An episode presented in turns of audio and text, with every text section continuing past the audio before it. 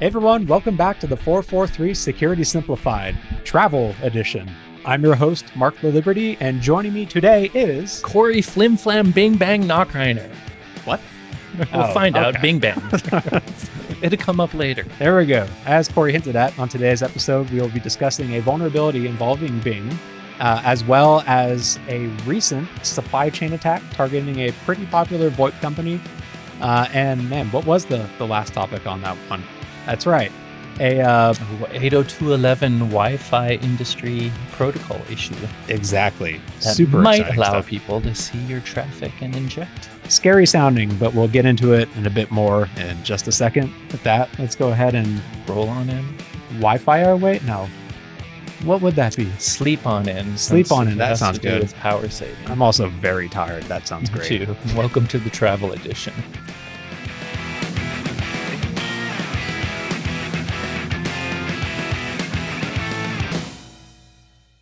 So uh, let's start today with the first news story, which is a bit of an update from something that's been kind of ongoing for about, well, at least a week or so in the news. But But not an update for us, right? This is our first time talking about it. I guess on the podcast, yeah, if you are a, a reader of Secplicity, you've already seen one post on this.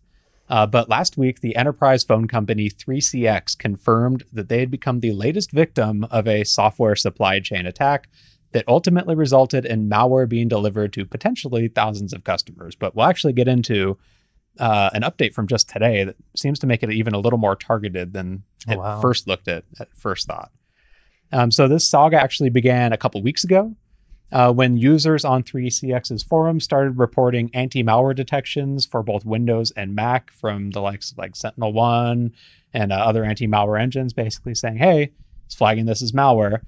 Do something. Yep, exactly. By the way, if we pause right there before the forum, 3CX is basically like a VoIP phone company, right? I, I never heard of them, but they they have a Mac and Windows desktop app for their VoIP, which is what these guys were talking about on the forum. Right? yeah, like a, a soft phone, basically. Yep. You know, typical Mitel kind of thing where you can dial in from your your desktop instead of having that physical thing on your desk that is currently unplugged on mine. I'm pretty sure we that just have little computers. We don't use phones anymore. My secret is even when we were in the office, my phone was physically unplugged for I think at least the last two years before the pandemic. People knew to call my cell phone if they needed me. That desk phone was useless. But anyways, uh, so unfortunately, some 3CX support reps initially waved it off as like false positives, which is somewhat understandable. Like Yeah. from a security company, like I mean, I don't know about you when you worked in support, but when I worked in support, I mean, we tend to have false positives occasionally for software. if there's a legit company, you know, you might assume that. By the way, one bad thing that security companies do, I think we'll talk about a positive for ours later, is when like if you have legitimate software and it's digitally signed and it looks like it comes from the right place, you would probably assume a false positive at first. You wouldn't assume someone's been hacked and Exactly. Yeah. and as we'll get into it, both of the malicious files you, that were a part of this supply chain attack were legitimately signed to one degree or another. Um, so the incident's since been attributed to Lazarus Group, which is our favorite friends from North Korea. oh, North Korea. Uh, we've talked about them quite a few times. Typically responsible for like cryptocurrency heists or ransomware WannaCry, extortions, maybe? WannaCry, like all sorts of fun stuff. Uh, alleged, I mean, Yeah. you really even have to say alleged. Okay. um, so the infection started with a, a malicious update to their desktop soft phone applications, both Windows and Mac. Um, these applications they run on something called Electron. It's basically like Chromium, the web browser, uh, that lets you build a website as a application. Yeah. It's kind of neat, very powerful, but along with it, you can bundle other libraries to use within like native Windows or native Mac OS. Um, and in this particular infection, there were two malicious libraries that were included with the infection. Um, so on the Windows one, at least, uh, one of them was a library that was a legitimately signed Microsoft DLL um, that the attackers had modified to include a encrypted malware payload. And you might think, so if it's legitimately signed by Microsoft, how did they modify it? Because that should affect the cryptographic signature, which should no longer be valid. Uh, turns out it actually goes after a 10 year old vulnerability in Windows that Oh, is a opt in fix. uh, basically, at a super high level with cryptographic signatures, you're basically you're taking a hash of data and then cryptographically signing it with a key to prove that you are the owner or author of that data. Uh, so it turns out that signature isn't for, it doesn't sign everything in the executable. Uh, you can actually modify uh, parts of the EXE's authenticode section and add additional data in there that is outside of the part that is signed. Ah, And so this opt-in fix is to also validate that as a part of the signature. Um, but it's opt-in because it actually breaks some stuff. Uh, Hmm. Chrome actually being one of them for a while, where if you check that like opt-in to sharing all of your information with Google checkbox when you install Chrome, it actually technically modifies the it would modify the signature of the file if you had opted into this. Yeah. It might cause some alerts throwing off. But anyways, in this case, it was a legitimate library that they had modified to have encrypted malicious code inside. Then there was a second library, uh, which was a malicious no. copy of FFmpeg, Yeah. a really popular open source video encoding. compressor. Yeah, compressor. Um, and and this one though, so originally, if we back up a little bit to like the announcement of you know this attack uh, that it affected 3CX, they pointed at FFmpeg as the like the source Potential source. Yeah. Which, if you just take that on face value, you know that makes sense because you see like be third-party libraries being a like an avenue into software. happened with some Python libraries. I think we've talked about Yep. before. But FFmpeg actually came out and said, uh, actually, our Nope. repo is fine. Uh, so the infection occurred somewhere after 3CX downloaded the source code and then compiled it locally within their own build environment. Uh, so that malicious copy of FF, FFmpeg, uh, its whole job was to go in and pull out and decrypt that malicious code from the other Windows library and execute it. That was basically just a shellcode loader. It would then go up to a hard coded GitHub address and pull down .ico files. So what should be just a small image, but tacked onto them, they had base64 data that ultimately basic encoding to Exactly. obfuscate things a little, but ultimately Probably. had to go download additional files, which ended up being information stealers for uh, most of the part. Um, so uh, now this was at the time it seemed like okay, you know, Lazarus is just throwing out a bunch of info stealer trojans and stuff, which whatever, maybe it's for espionage. North Korea isn't beyond that. Uh, the latest update I saw today though was they appeared to target a specific class of organization with actually a secondary payload huh. uh, another type of backdoor. It was so this the- is a typical way to target where they might i think they did it with c cleaner too i sometimes say c c cleaner but it really is just c cleaner ATM machine. yeah Got it. where they i mean i think 3 million people downloaded it Mhm. but they were checking the you know the the malware which was in the installer for 3 million people actually looked at aspects of the computer and Mhm. only called to get the real payload if you were one of the more targeted people they weren't trying to get millions of people that were using CCleaner. Same probably with uh, the SolarWinds one, but Yep. they were trying. They knew customers of that uh, product, and in this case, it sounds like they might know customers of this product that they're looking for. Exactly. So the ultimate payload that they installed on this select group of customers that I'll get to in a second uh, was the Gopuram backdoor, which is basically just a typical backdoor Trojan. Yeah, Uh, you'll never guess what the category of organization is that they went after, though. Healthcare or cryptocurrency. Cryptocurrency companies.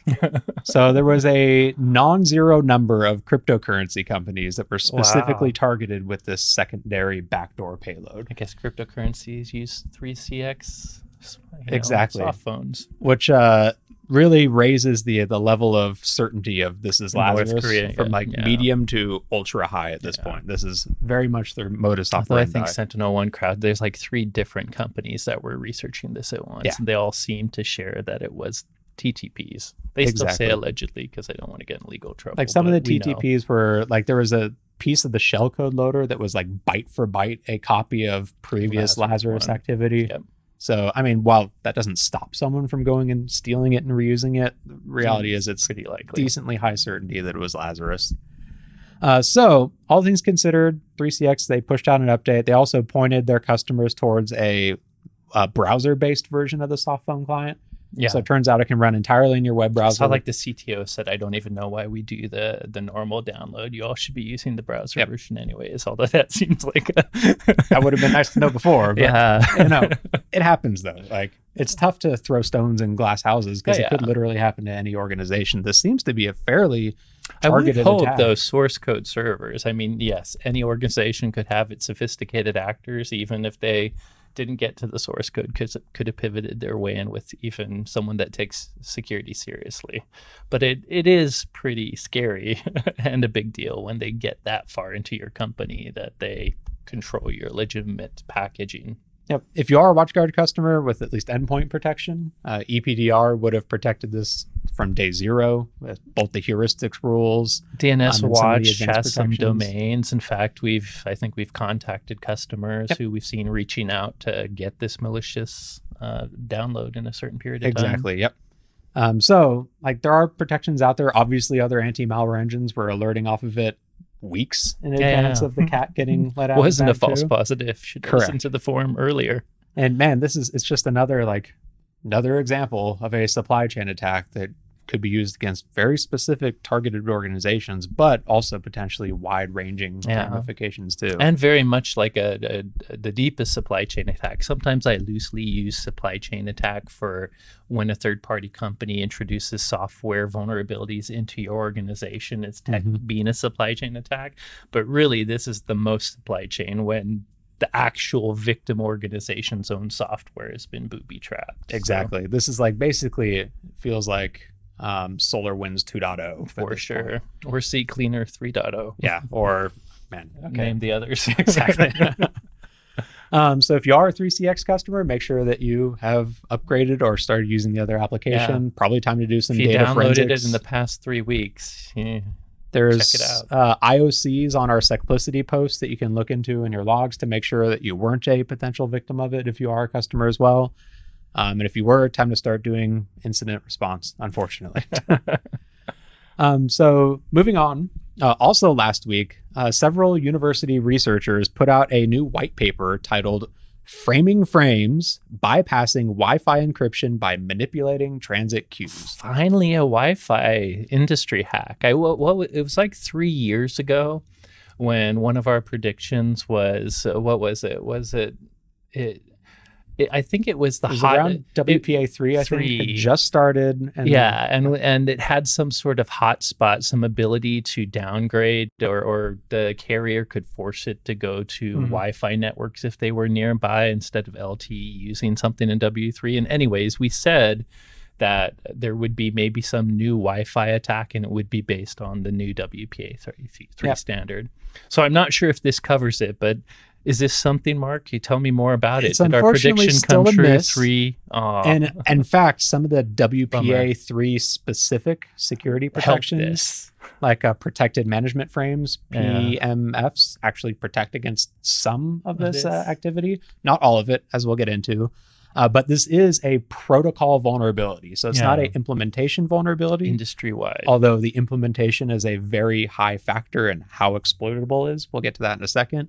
But it's actually a vulnerability in the protocol itself, like how they define how to do wireless. Yeah, a So- specific part of The they go 802.11 to standard, sleep. which I'm sure Yeah. that everyone here has read the entirety of Yeah, the yeah. 802.11 standard for wireless uh, standards, whatever.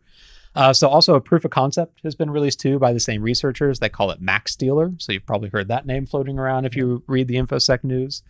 Uh, but the vulnerability, it's all about a power saving feature in 802.11 uh, that allows an access point, so your wireless access point, to buffer transmit frames. So uh, messages it's going to send to a wireless client, it can buffer them if that client tells it that it's going to go to sleep for a little bit. Basically, your wireless radio and your laptop and your phone and your watch and everything, it's all, it's actually pretty power hungry to run constantly. Yeah, And so a wireless client has the option of sending a specific frame to the access point with a bit set that basically says, I'm going to sleep. leave me alone for a bit. And when the wireless access point gets a message from that client with that bit set, it goes, okay, it's sleeping. I'll buffer all of the messages I was going to send to it until that client sends another message wake saying, up. I'm awake. And then the access point will send all the messages. Okay. Um, so sounds like a great idea. You know, it allows you to not just have application pa- packet loss. If it were Yeah. to just drop the messages, it can queue them up on the access points. Yeah, I'm sure it's a great idea as long as you keep those buffered frames encrypted, which I'm sure they did, right? exactly. Unfortunately, uh, that is not the case. And all of these buffered frames are actually typically stored unencrypted, and then it figures out the wireless encryption when it's ready to send. When it wakes up, I assume it has to re. And unfortunately, uh, in some cases, but unfortunately, like it, this is not well defined in the standard, and so depending on the access point you have, it could potentially handle it a little bit differently, and in some cases, result in sending out packets in a way that a adversary somewhere on the network uh, could have visibility into them. and injection capability. Exactly. So basically, what they found is uh, an attacker can hop on a wireless network and then spoof the MAC address of another client. So pretty traditional. The wireless server side, so you have to pretend to be the AP. That's Uh, in this case, you or- pretend to be the client, Okay. and as the client, you send a spoofed "I'm going to sleep" message to the access Okay. point. So that particular message is not protected by the new WPA3 standards. Pause there. Would would Mac Mac filtering? I guess smart attackers could change their Mac, but since you have to spoof a client, if So- you have any Mac based protections on your AP that says, you know, Corey's machine that someone's trying to spoof is this MAC address, only that that MAC address join. Well, the issue is it's targeting your laptop itself. So it's like I'm the bad guy. You're sitting there connected to the network. I guess the initial high lift. So they must is, be doing Mac. I have to know your MAC address. So like they be have to sniffing the wireless it. traffic or whatever. Yeah. And I say, all right, I'm going to target that guy. So I spoof my MAC address to look like yours. So they are using Mac. spoofing. send a sleep message, and the access point goes, okay, I'll start buffering those messages. Yep. Then the they found that if the attacker is able to uh, trick the access point into like rekeying or restarting the association with that client, or some other uh, implementation specific uh, opportunities, they can potentially then send a wake up frame. Hmm. And when the access point sends all the messages, it will send them under this new security association context. So it gets a little bit technical, uh, but basically at a high level, uh, the attacker will trick the access point into thinking the victim is sleeping. Uh, then they go in and try and change the security association. So they found that if you send like a, uh, I forget the exact message, but like security associ- association rekey or something, Yeah. the access point will start either it'll delete the key and start a new association. Maybe it'll let the attacker spoofed client just completely create a new association so they know all the keys. Yeah. In some cases, it deletes the uh, the pairwise key and starts using the group key, so one that everyone on the network has access Oh, to. wow. And in some access points, it just deletes it entirely and no longer encrypts the messages. And then when the attacker tells the access point it's awake now, pretending to be the client, uh, the access point will send those buffered messages either using the key that they now negotiated with the attacker, using the group key which the attacker can get access to. I assume you'd like if you use the key negotiate with the attacker, the attacker's now taken over the connection, but it won't be able to actually see that one. Cl- that that client wouldn't be able to connect anymore. The victim because it's a new key. they would have to reconnect themselves, which Yeah. should in theory work. Um, but would it kick the attacker off, or would the AP just rekey using the key the attacker has? you know, I, I have to imagine it depends on the access point Yeah. and how it handles that. Like, but with the group key or, or no key at all, the attacker, not both the victim and the attacker, will see all Exactly. the traffic. It's like the big caveat in this, like in practice, they found that removing the or renegotiating that pairwise key, the client to server one, is very device dependent. Um, they found that in some access points, it will drop the key if it receives a new association request from the client.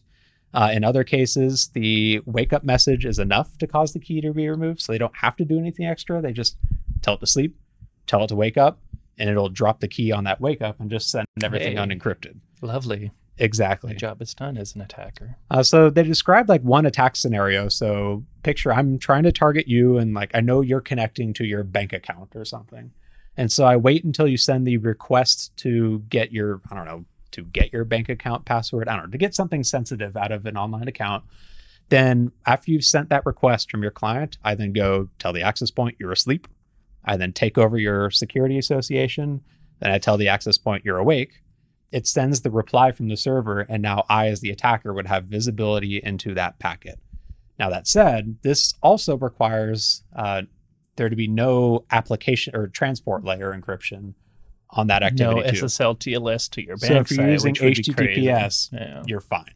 Yeah. So it's really a target An against SSL strip that we used to demo all the time does not work on modern devices. So No, use tough. HTTPS. More importantly, if you're on Wi-Fi, you don't control. Use VPN on top of it. Exactly. So if you're if your communications are protected with transport layer encryption, you're in theory fine from this. Like I guess if you're using Telnet to go hop into a system, like you could be That's a vulnerable to problem. this. Yeah. It's also a very And opportunistic. what site isn't? I mean, even non-bank sites. I think Google says It's like ninety 98 nine point nine eight percent is encrypted these days. So there's not much you can inject. I mean, even to inject, you'd need someone to be going to a, a clear text site to inject something. So in very specific opportunistic cases, an attacker in the perfect setup in a basically controlled environment could potentially view unencrypted wireless packets um, sent back to a recipient.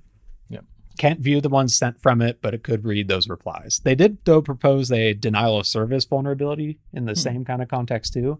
Because if you remember that message telling it you're going to sleep tells the access point to stop sending or transmitting frames back to the client. Yeah. And so as an attacker, if I sit there and just keep night, spoofing, night." I'm asleep, you could, in theory, do a denial of service against the client. And that is not protected by the protected management frames from WPA3. Uh, one of the other like demos or hacking techniques we see is sending deauth packets as a denial of service attack. yeah. That is protected with WPA3 protected management frames. Uh, so this is a way to kind of circumvent that on newer networks as well too. So at least that is a bit more of a practical attack than Yeah. this potential arb- uh, Injector. exactly. um so i mean that, that said it all is contingent on that trans like the actual application that you are receiving Still packets worth from being patching your APs. The Cisco, I think they tested Cisco D-Link and a few others are known vulnerable. Yep.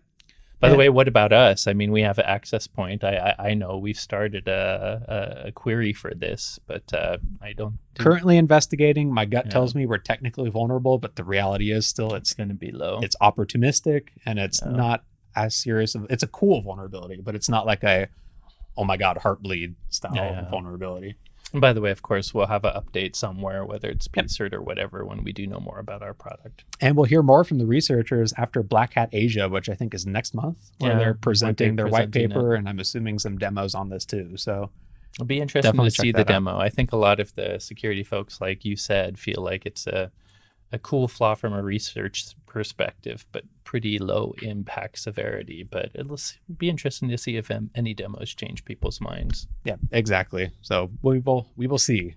Um, so now moving on finally to the third story, uh, the cloud security vendor Wiz, Wise, Wiz. There's no Wiz is how I would say it. I'd There's say no Wiz. E. I'd say but, Wiz. but Wise, it I can sounds see. kind of nasty though. Wiz.io. yes, I- exactly. Maybe it is a funky way to be wise, but there is no E, y'all.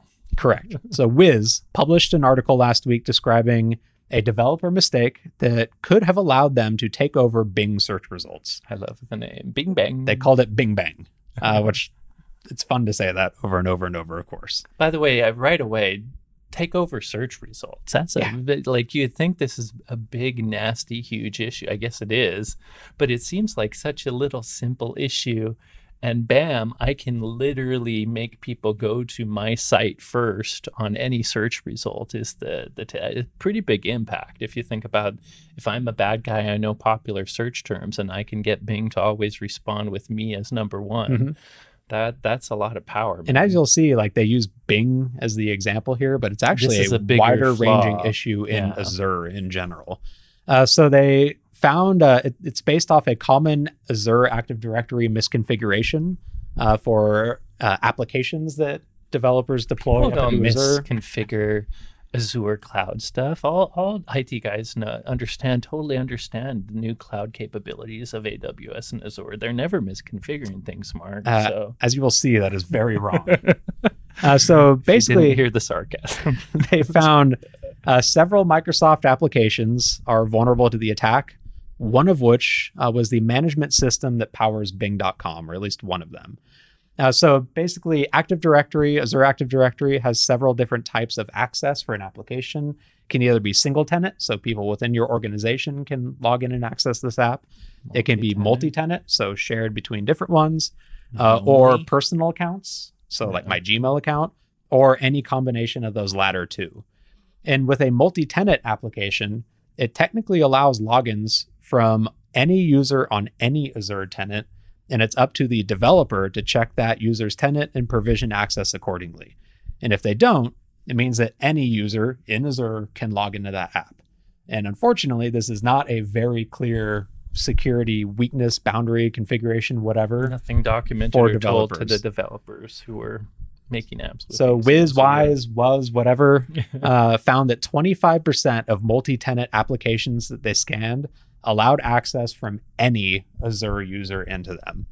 Uh, one of those was a Microsoft app called Bing Trivia. Uh, and so in the app, they found access to a content management system, a CMS for Bing.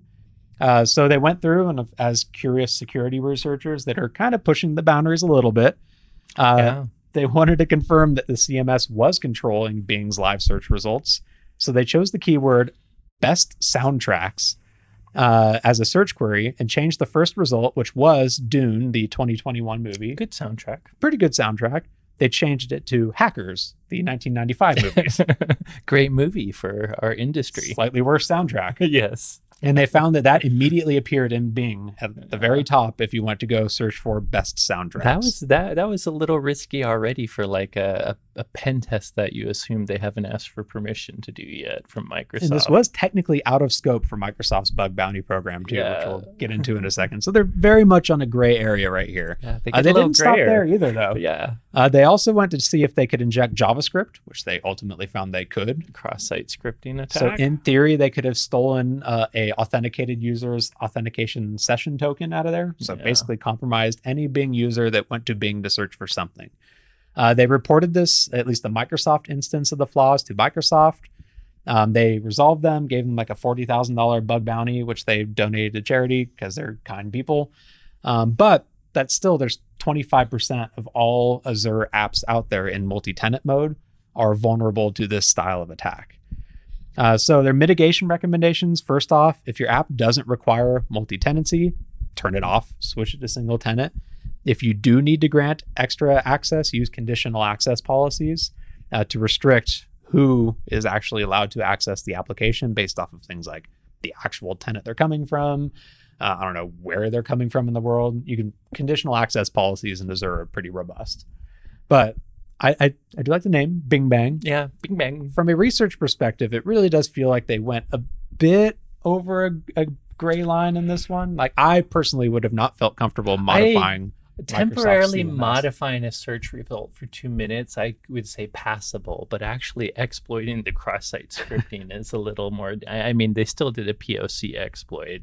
You know, I'm sure they, but that's you're It's playing with it. fire. Yeah. Good thing Microsoft trustworthy computing is all about fixing flaws. But yeah. I'd say if you'd done this 15 years ago, on, on the other would be in hand, I mean, let's be devil's advocate. I'm glad this was a lot of power. Imagine Yeah. a nation state being able to make, you know, the top five search results for popular things, anything they want, and silently injecting JavaScript that grabs all your session cookies and your logins because that's what the cross-site scripting could do for any people that clicked on that search link to go through it. yeah. So a big deal, and if they weren't able to test, they wouldn't be able to report. So, I guess I, I, I'm happy that Microsoft gave some leeway and paid out and isn't taking them to jail or It's anything. true. But I mean, 15 years ago, Microsoft, they would be in prison. Probably. very much different company back then. uh, but yeah, Bing Bang, good find. If you Yeah. are a developer of It's like apps something Trump would say. Bing bang. Bing Bang. Uh, I don't know. It feels like something out of Arrested Development. I'm Yeah. young. Uh, if you are a developer of apps on Azure, maybe go check and see what your uh, your access settings are for those applications. Yeah. Make sure you aren't one of those 25 percenters. But Don't use Bing as search either. hey, I don't know. The AI Didn't they add implementation the is Chat GPT cool. first Yeah, with all the hallucinations on top of it? man. Yeah. What a what a time to be alive.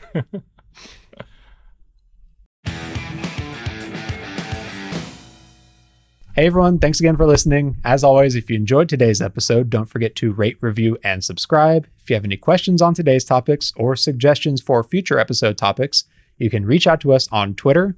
I'm at XORRO underscore. Corey's at SecAdept. And the both of us are at hashtag the 443 podcast. Thanks again for listening, and you will hear from us next week. Peace out, y'all.